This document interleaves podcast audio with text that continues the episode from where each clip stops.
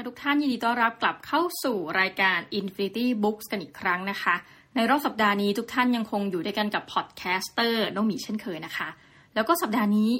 อยากจะเอาเรื่องราวอบอุ่นอบอุ่นมาคุยกับทุกท่านนะคะ หนังสือที่เราจะรีวิววันนี้มีชื่อแค่ชื่อก็แบบอบอุ่นมากนะคะ ก็คือโกโก้อุ่นๆกับคุณในวันพฤหัสนะคะซึ่งจริงๆต้องบอกว่า ก็ไม่ค่อยทราบเหมือนกันว่า เอ๊ะทำไมจะต้องเป็นโกโก้อุ่นๆ กับคุณในวันพฤหัสนะคะเป็นวันอาทิตย์ได้เปล่าอะไรอย่างนี้นะคะแต่ว่าคือหน้าปกอะ่ะมันน่ารักมาก คือจริงๆ ถ้าตัดสินใจที่จะอ่านเนี่ยเพราะหน้าปกเลยนะ แล้วถัดไปก็คิดว่าสำนักพิมพ์นี้เองนะคะ เป็นตัวการันตีได้อย่างหนึ่งว่า น่าจะเลือกหนังสือที่สไตล์ที่เราชอบอ่านนะคะนั่นก็คือสำนักพิมพ์ปิกโกโลนะคะ เดี๋ยวเรามาดูที่หน้าปกกันว่าทำไมถึงบอกว่าน่ารักนะคะหน้าปกเนี่ยมีเขียนว่าคาเฟ่มาร์เบิลนะ ซึ่งจะเป็นเหมือนกับสถานที่หลักของหนังสือเล่มนี้นะคะ อยู่ในโตเกียวนะคะคาเฟ่มาร์เบิลอยู่ในโตเกียว ซึ่งส่วนตัวโตเกียวมีหลายวอร์ดนะคะก็คือมีหลายเขต 20กว่าเขต ก็จะไม่แน่ใจเหมือนกันว่าเอ๊ะในโตเกียวที่ว่ามันนี้นะคะ มันอยู่ตรงไหนส่วนตัวนึกภาพไม่ออกนะแต่ว่าอะนั่นคือพื้นที่ที่หนึ่งนะคะก็คือคาเฟ่มาร์เบิลถัดไปก็คืออันเนี้ยจะไปพูดถึงประเทศออสเตรเลียในซิดนีย์นะคะ คือเวลามีการเขียนสถานที่เหล่านี้ ส่วนตัวมักสงสัยสม่ำเสมอว่า ผู้เขียนเนี่ยเขาจะต้องมีความรู้แน่เลย ไม่งั้นเขาจะไม่เลือกเขียนหรอกซิดนีย์แล้วปรากฏเป็นเช่นนั้นจริงๆนะคือผู้เขียนเนี่ยเคยอาศัยอยู่ที่ซิดนีย์จริงๆนะคะเอาละโกโก้อุ่นๆนี้เขียนโดยคุณมิจิโกะอาโอยามะนะคะแล้วก็แปลโดยคุณธนพลศักสมุทรานันแล้วก็ในนี้มีบอกเลยนะว่าใครเป็นคนวาดรูปนะ ก็คือคุณทัตสึยะ ทานากะ เป็นรูปเหมือนกับ คาเฟ่นะคะ แล้วมีโกโก้ คือเหมือนเป็นรูปคนตัวเล็กๆเนี่ยเหมือนเป็นตุ๊กตาตุ๊กตาเหมือนอารมณ์เลโก้ค่ะ เป็นคนยืนอยู่รอบๆเออคาเฟ่มาร์เบิลนะคะ แล้วก็ตัวคาเฟ่เนี่ยเป็นเหมือนกับทรงรูปกาแฟนะแต่ว่าในถ้วยกาแฟนั้นอะมีโกโก้อยู่นะที่เห็นว่ารู้ได้ไงว่าเป็นโกโก้ก็คือเพราะสีมันเป็นเหมือนกับสีโอวัลตินอะไรแบบนั้นนะคะ หน้าปกเขียนว่า เรื่องราวธรรมดาที่แสนอบอุ่นที่จะช่วยเยียวยาหัวใจคุณ ให้หอมกรุ่นเหมือนโกโก้ยามเช้า คือเห็นปกก็ไม่ได้คาดหวังอะไรมาก ว่ามันจะแบบอบอุ่นขนาดไหน แต่ว่าเราเชื่อใจในสำนักพิมพ์บอกไปเลยนะคะ อันนี้ไม่ได้สปอนเซอร์นะเมาท์ก่อน แต่พออ่านไปเฮ้ยหนังสือเล่มนี้ พูดกลางๆ ถ้าให้เปรียบเทียบ มันคล้ายๆกับหนังภาพยนตร์นะคะเรื่อง Love Actually ถ้าใครเกิดทันนะหลายๆคนอาจจะบอกว่า Love Actually ไม่เคยดู Love Actually มันเป็นภาพยนตร์รักโรแมนติกคอมดี้นะคะคือเป็นหนังที่เหมาะกับการดูในช่วงคริสต์มาส เพราะในบรรยากาศมันก็จะมีการพูดถึงคริสต์มาสเนาะ ตัวละครแต่ละคนเนี่ยนะคะแต่ละเรื่องเนี่ยมันก็จะแยกกัน ยกตัวอย่างเช่นพูดเรื่องคู่รักคู่นี้ พูดเรื่องคู่พ่อลูกนะ พูดเรื่องคนที่ทำงานในอินดัสทรีเดียวกันนะคะ พูดเรื่องเพื่อนที่แต่งงาน แต่ว่าผู้ชายคนนี้แอบไปหลงรักภรรยาเพื่อนนะคะ แต่ว่าทุกตัวละครเหมือนจะไม่เกี่ยวกันนะ แต่พอเอามารวมเป็นหนึ่งภาพยนตร์เนี่ยกลายเป็นว่าบางตัวละครจะไปเชื่อมโยงกับตัวละครนี้นะคะ แล้วก็วนกลับมาเป็นเหมือนกับหมุนวนเป็นวงกลมนะคะเรื่องของโกโก้อุ่นๆ เหมือนกันเลยเป็นลักษณะนั้นนะก็คือแต่ละตัวละครมันก็จะเชื่อมนะคะแต่เพียงแต่ว่าความต่างนิดนึงก็คือเออเรื่องนี้จะนำพาท่านไปสองที่หลักๆนะก็คืออยู่ระหว่างโตเกียวนะคะคือเริ่มต้นที่โตเกียวก่อนนะแล้วก็ไปซิดนีย์แล้วก็วกกลับมาอย่างโตเกียวอีกครั้ง อะ มาดูหลังปก Marble Cafe ยินดีต้อนรับ ร้านกาแฟที่ฉันทำงานอยู่มีเรื่องประหลาดบางอย่าง เธอจะมาที่นี่ในวันพฤหัสอ้าวมาแล้วนะ ว่าทำไมต้องเป็นวันพฤหัส สั่งโกโก้ณเก้าอี้ตัวเดิม และเขียนจดหมาย ฉันเรียกเธอว่าคุณโกโก้ วันหนึ่ง คุณโกโก้มาที่ร้านเช่นเคย เธอนั่งอยู่เฉยๆและดูเศร้า ก่อนที่จะหลั่งน้ำตาออกมา แล้วเรื่องราวของผู้คนที่ผ่านมาที่ Marble Cafe ก็เริ่มต้นขึ้น 1. คุณแม่ผู้ตัดสินใจทำข้าวกล่องให้ลูกชายเป็นครั้งแรก คุณครูมือใหม่ต้องเข้าไปสอนโรงเรียนอนุบาลร่วมกับคุณครูสุดเนียบ ว่าที่เจ้าสาวที่ตามหาของสี่อย่างในวันสำคัญ หญิงสาวที่เพียรวาดภาพที่เธอชื่นชอบด้วยสีเขียวเพียงสีเดียว ชายหนุ่มผู้ลาออกจากงานธนาคาร และไปเปิดร้านแซนด์วิชที่ซิดนีย์ และเรื่องราวของผู้คนอีกมากมาย ที่หลั่งไหลเข้ามาในคาเฟ่แห่งนี้ คาเฟ่ที่จะช่วยเยียวยาหัวใจของผู้ที่ผ่านเรื่องราวมามากมายทุกคนนะคะ เริ่มเกริ่นนำแล้วว่าเป็น Love Actually นะ ไม่รอช้าเราก็จะเริ่มแล้วกันนะคะ เรื่องราวเนี่ยมันเริ่มต้นที่เหมือนกับเป็นผู้จัดการร้านคาเฟ่นี้นะคะ ก็จะเล่าตั้งแต่เริ่มต้นว่า เอ้ย ผู้ชายคนนี้นะคะ มาเป็นผู้จัดการร้านได้อย่างไร ชีวิตมีแบ็กกราวด์อย่างไร แล้วก็ผู้จัดการร้านเนี่ยนะคะคือเหมือนกับดูแลอยู่คนเดียวแหละเพราะว่าร้านนี้มีขนาดกระทัดรัดนะเหมือนกับซ่อนตัวอยู่ คือถ้าเกิดว่าใครจะไปทำธุระนู่นนี่นั่นนะมันก็เป็นสถานที่ที่สงบเราจินตภาพไว้เนาะว่ามันจะเป็นร้านที่อยู่ริมแม่น้ำนะไม่เชิงเป็นแม่น้ำแต่เป็นเหมือนกับคลองขนาดเล็กนะนี่คือจินตภาพของเราเนาะแล้วก็ในพื้นที่บริเวณเนี้ยเลยไปก็จะมีสะพานนะเหมือนกับข้ามฝั่ง คลองไปนะคะพอพูดคำว่าคลองเนี่ยมันก็เหมือนแลดูกลับมานึกถึงคลองเมืองไทย ลบภาพก่อนนะคะ ไปโตเกียวกัน ดังนั้นก็คือเหมือนกับเราสามารถที่จะเดินไปเรียบคลองเนี่ยนะคะ คุยกันไปกันนุ่งกันนิ่งแล้วก็อ้าวตายแล้วนี่คาเฟ่หลบพักสักหน่อยนะเพราะว่า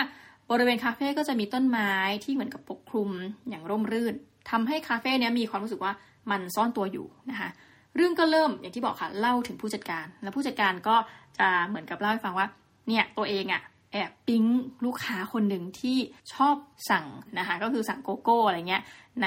ทุกๆวันพฤหัสบดีใช่ไหมคะทีนี้สิ่งที่น่าสนใจก็คือว่าเขาก็จะคอยเล่าว่าแบบ เนื่องจากว่าเราต้องคีปตัวเองแบบคีปลุกเนอะคือต้องมีความเป็น professional ในวิชาชีพ คือง่าย ๆ จะไม่สามารถไปคุยกับคนที่เป็นลูกค้าในแง่เชิงชู้สาวได้เลยถูกไหมคะเพราะว่ามันก็จะดูแบบแออะไรเนี่ยเขาก็เลยเป็นคนที่เป็นผู้จัดการร้านที่ รักลูกค้าของตัวเองนะหลงรักก็ใช้คำนี้ แต่ว่าหลงรักอยู่เพียงฝ่ายเดียวนะคะหุยฟังแล้วแบบเหมือนจะเป็นเรื่องเศร้าตอนแรกนะก็ในเรื่องเนี่ยท่านผู้จัดการร้านคนเนี้ยเขาไม่ได้แบบมีความหวังอะไรขนาดนั้นอะคือโอเคมีความสุขที่ได้มีความรักแบบข้างเดียว แล้วถ้าเกิดว่าลูกค้าเองเนี่ยวันนั้นอาจจะมีความทุกข์หรือว่ามีความต้องการอะไรเขาก็จะเหมือนกับดูแลวงเล็บเป็นกรณีพิเศษแบบเนียนๆนะคะ แล้วก็เนื่องจากว่า เขาไม่ได้คุยกันนะว่าใครเป็นยังไงอะไรเงี้ยผู้ชายก็เลยจะเรียกแทนผู้หญิงที่เป็นลูกค้าว่าคุณโกโก้นะเพราะว่าเธอมักจะชอบสั่งโกโก้อะไรแบบเนี้ยคือพออ่านตอนแรกก็รู้สึกอุ้ยเรื่องมันมุงมิงจังเลยอะไรเงี้ยนะคะเสร็จถัดไปก็จะพูดถึงคุณแม่ คุณแม่นี่มีเกี่ยวข้องยังไง ก็เป็นหนึ่งในลูกค้าของร้านนะคุณแม่ก็พูดถึงเรื่องราวว่าตัวเองเนี่ยเป็นคนที่เป็น working woman มาก ๆ นะคะ แล้วก็ปรากฏว่าวันหนึ่งเนี่ย ออจริง ๆ สามีเธอเหมือนกับเป็นคนที่คอยอยู่บ้านแทนคุณแม่เนาะอยู่บ้านเพื่อที่จะเอาลูกไปส่งโรงเรียนทำอาหารให้ลูกทาน วันหนึ่งเนี่ยสามีเหมือนเป็นอารมณ์แบบศิลปินนะคะแล้วก็มีคนบอกว่าเฮ้ยเอางานที่เธอวาดเนี่ยไปโชว์ที่แกลเลอรี่หน่อย ซึ่งภรรยาเองเนี่ยก็ไม่ได้อะไร คือมันไม่ได้มีใครมีอะไรเลยที่สามีเนี่ยตัดสินใจจะอยู่บ้านแล้วให้ภรรยาทำงานเพราะภรรยาแบบในเรื่องเนี่ยแบบ working woman มาก กลายเป็นว่า ภรรยาก็ต้องมาดูแลลูกในช่วงที่สามีเนี่ยเหมือนกับงานได้รับคัดเลือกเนาะต้องไปโชว์ก็คือต้องหายตัวไปไปที่แกลเลอรี่อะไรเงี้ยในเรื่องก็จะบอกว่ามันเป็นความทุกข์ของคุณแม่ที่ฉันน่ะไม่เหมือนแม่คนอื่น คือมีความท้อใจมีความกังวลใจในฐานะ แม่ที่ว่าเรากำลังทำหน้าที่เหมือนกับเซลล์ดาวอะค่ะว่าเฮ้ยเรากำลังทำหน้าที่แม่ที่ไม่ดีหรือเปล่านะ แล้วก็ในเรื่องในเขียนว่าไข่ม้วนชวนเครียดก็คือว่า คุณแม่ทำไข่ม้วนไม่เป็น คือทำยังไงนะที่จะทำให้เหมือนกับที่คุณพ่อทำให้นะ แล้วก็เรื่องราวก็จะพาว่าแบบเออคุณแม่ก็ไปรับลูกชายนะ กลายว่าลูกตัวเองที่ไปรับเนี่ย คือเหมือนกับคุณแม่ท่านอื่นๆเนี่ย ก็จะรู้จักคุณพ่อของเด็กเป็นอย่างดี แล้วก็บอกอ้าววันนี้เหมือนกับเอาคุณพ่อไม่มาหรอกลายเป็นคุณแม่มาแทนนะคุณครูก็เหมือนคล้ายๆกับแง่หนึ่งเนาะก็จะรู้สึกว่าเอ๊ะเขาเขารู้สึกไม่ดีหรือเปล่าที่ฉันมารับอะไรเงี้ยดูท่าทางทุกคนอยากจะแบบเจอคุณพ่อของเด็กชายคนนี้ คือเหมือนกับคุณพ่อเนี่ย ดูทรงว่าน่าจะทำหน้าที่เนาะในฐานะเป็นคุณพ่อที่ดีมากๆนะคะ ก็จะเล่าถึงเรื่องความกังวลของคนเป็นแม่อะก็ไปถึงซีนโรงเรียนอนุบาล ในการต่อมาก็พูดถึงคุณครูที่เป็นคุณครูอนุบาลที่เป็นคุณครูของเด็กน้อยคนนั้นนะที่อยู่กับคุณแม่ไข่ม้วนนะก็จะเล่าว่าคุณครูอนุบาลเนี่ยมันมีกฎระเบียบอะไรเยอะมากเลยกับการเป็นครูอนุบาล แบบญี่ปุ่นญี่ปุ่นอะยกตัวอย่างเช่น ครูอนุบาลไม่ควรทาเล็บ นะเพราะว่าเล็บเนี่ยนะเศษเขาเรียกว่าเวลาทาไปมันมีสารเคมี เวลามันร่อนเนี่ยมันอาจจะร่วงลงไปหรือว่าหนึ่งทั้งไม่เหมาะสมสองอาจจะร่วงลงไปในอาหารก็ได้ซึ่งงูเล็บมันก็ไม่เคยเกิดขึ้นนะคะ ก็จะพูดถึงคุณครูคนหนึ่งที่ เหมือนกับโดนคุณครูใหญ่อะโดนเจอะนะในวัยที่เจเนอเรชันต่างกัน คอยตำหนิถึงการทำตัวไม่เหมาะสมทำให้เธอตั้งคำถามว่า แล้วเราจะเป็นครูอนุบาลอยู่ดีไหมเนี่ย หรือว่าฉันควรจะลาออกไปแล้วก็ไปเริ่มต้นชีวิตใหม่มาแล้วนะคะ ที่ออสเตรเลียที่ซิดนีย์นะคะ เอาละพอเรื่องนี้จบก็ตัดไปที่เรื่องราวของคุณครูผู้ใหญ่อีกนะคุณครูผู้ใหญ่ผู้ซึ่งชีวิตเนี่ยทำตัวเป๊ะเป๊ะเป๊ะมาตลอดนะคะแล้ววันหนึ่งก็ไปทานกาแฟกับเพื่อนนะ จะไปที่ไหนล่ะ ก็ไปร้านคาเฟ่ร้านนั้นไงนะคะแล้วก็เลยเล่าว่าเพื่อนเนี่ยจะแต่งงานกับผู้ชายคนหนึ่งซึ่ง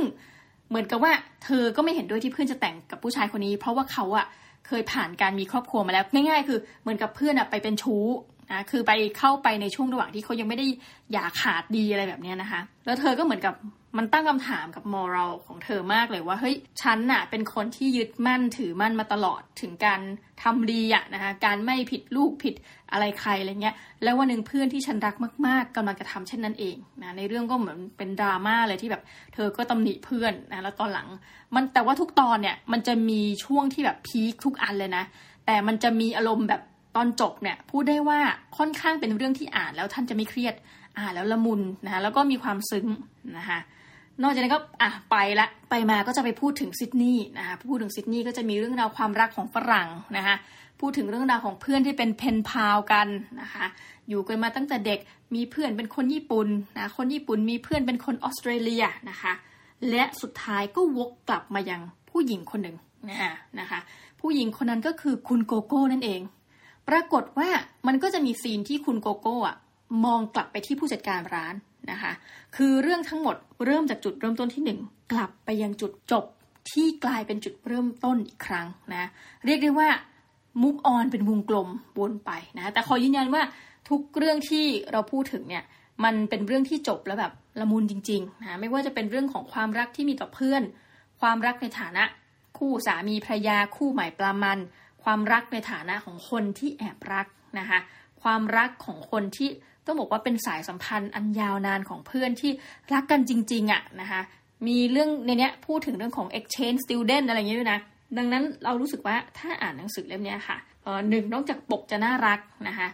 ราคาเองก็ใช้ได้ 225 บาทนะคะอันนี้ต้องพูดสัหน่อย แบบว่าอ่านแป๊บเดียวจบนะคะ คือ 225 บาทเนี่ย แต่ว่าอาจจะแพงสักนิดนึงเพราะว่าหนังสือเนี่ยมันหนาประมาณสัก 140 หน้า แต่แปลว่าอะไรครับ แปลว่าทุกท่านอ่านจบได้ในระยะเวลาที่รวดเร็วจริง ๆ นะคะ ถามว่าเราแนะนำให้อ่านหนังสือเล่มนี้มากน้อยขนาดไหน คือส่วนตัวพออ่านแล้วก็รู้สึกว่าเออมันเต็มอิ่มนะคะมันเต็มอิ่มแล้วมันก็รู้สึกว่า เออถ้าเป็นวันที่เรามีอะไรแย่ๆมาเนาะเราอาจจะอยากอ่านหนังสือเล่มนี้หรือวันไหนที่เราอยากจะชิลๆและอยากจะเหมือนกับไม่อารมณ์คนที่ไม่อยากดูหนังผีวันนั้นนะคะอยากดูแนว Love Actually นะอยากดูแนว romantic comedy ก็แนะนำเช่นกันนะคะ ให้ลองเปิดใจอ่านโกโก้อุ่นๆ กับคุณในวันพฤหัสนะคะในรอบสัปดาห์นี้ก็ถือว่าจบลงแล้วสำหรับการรีวิวหนังสือเล่มนี้ จริง ๆ มีอีกหลายตอนมากนะที่เราอยากจะพูดถึงนะตัวละครทุกตัวที่เชื่อมกัน แต่ว่าเราก็ขออุบไว้ประมาณนี้นะคือเล่าประมาณสักหนึ่งในสี่ของเรื่องนะคะ จะเป็นอย่างไรนะคะการแอบรักจะประสบผลสำเร็จหรือไม่ ยังไงต้องไปติดตามอ่านกันในเล่มนี้นะคะสำหรับวันนี้ก็ขอบคุณมากนะคะ ทุกท่านที่อยู่กันจนจบรายการ และเรากลับมาพบกันใหม่นะคะสำหรับวันนี้ สวัสดีค่ะ